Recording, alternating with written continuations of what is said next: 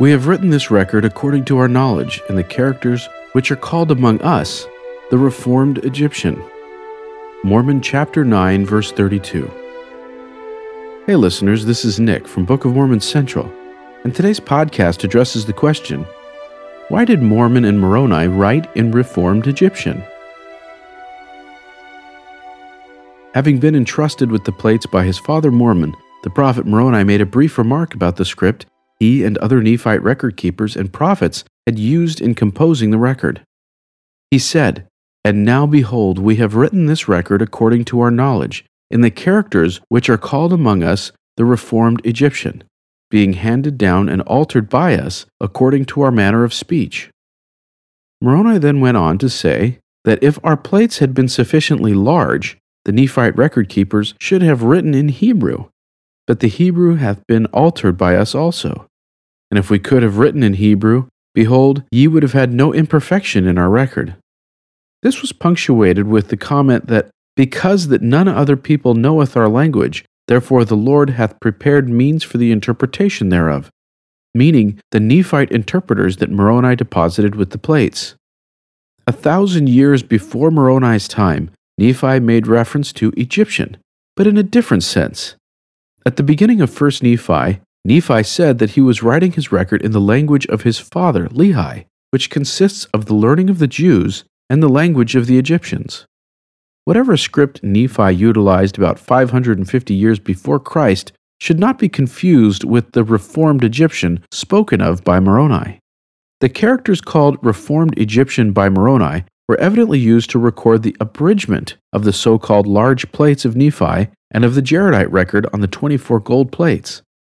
That is, the records abridged by Mormon and his son Moroni in the New World in the 4th century AD that included the books of Lehi, Mosiah, Alma, Helaman, 3rd Nephi, 4th Nephi, Mormon, Ether, and Moroni.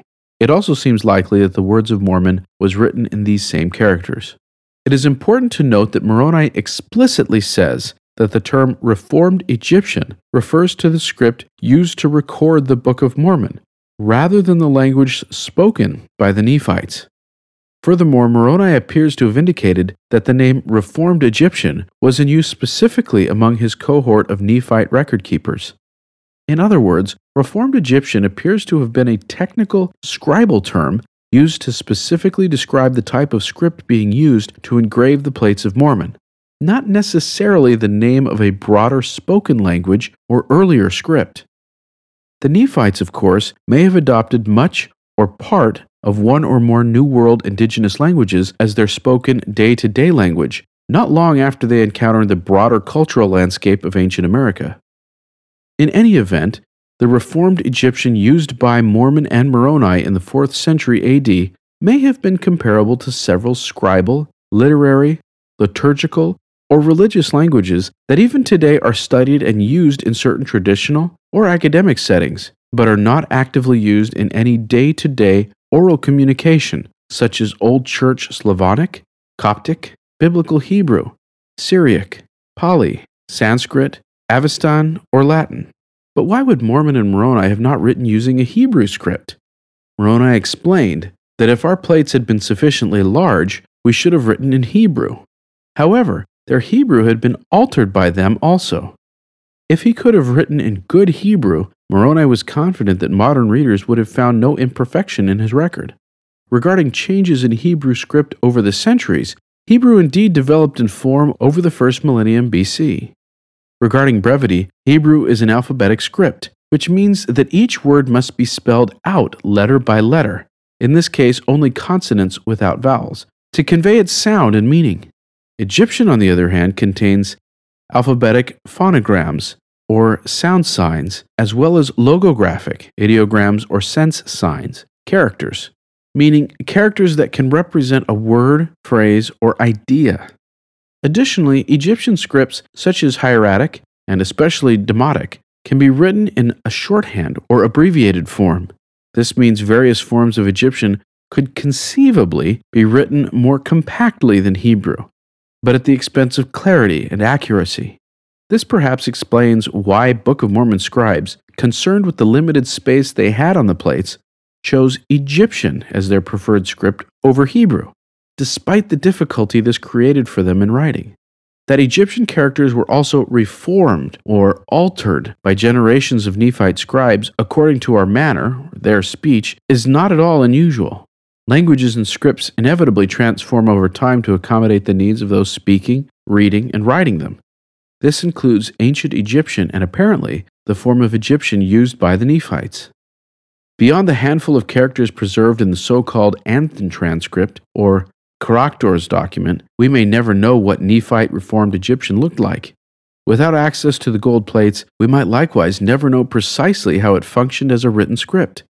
Nevertheless, scholars have recovered ancient Near Eastern texts that perhaps offer comparable examples of Reformed Egyptian.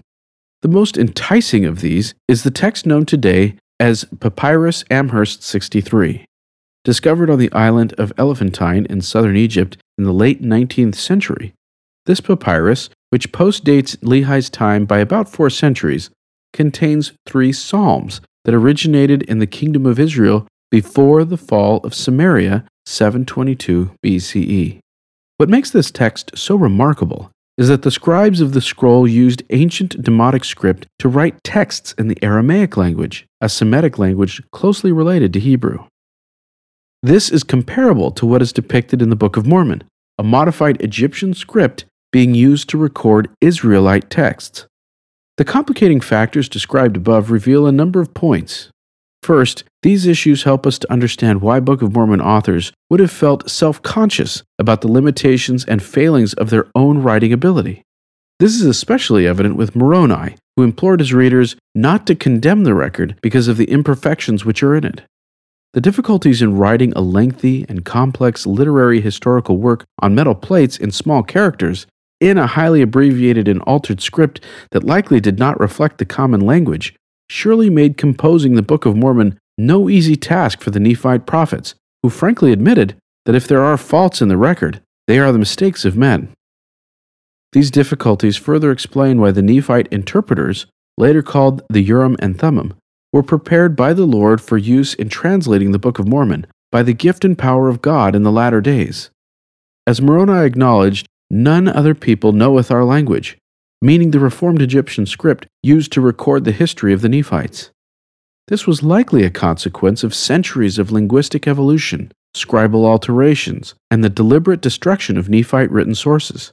Add to this the reality that scholars were just barely beginning to decipher Egyptian in the 1820s when the Book of Mormon came forth, and it at once becomes apparent why special, divinely prepared instruments were necessary to enable the young and unlearned Joseph Smith to translate the Book of Mormon.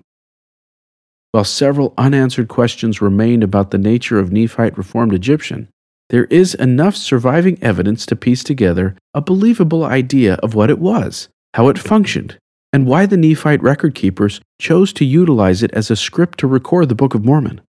Far more important than struggling to scrutinize the unknown and unknowable details about Reformed Egyptian, however, Moroni encourages and exhorts us as his readers to savor the precious words of Christ preserved in the Book of Mormon by ancient prophets and brought forth to the world by a modern one. Thank you for listening. To find out more, please visit bookofmormoncentral.org and then click on KnoWhy.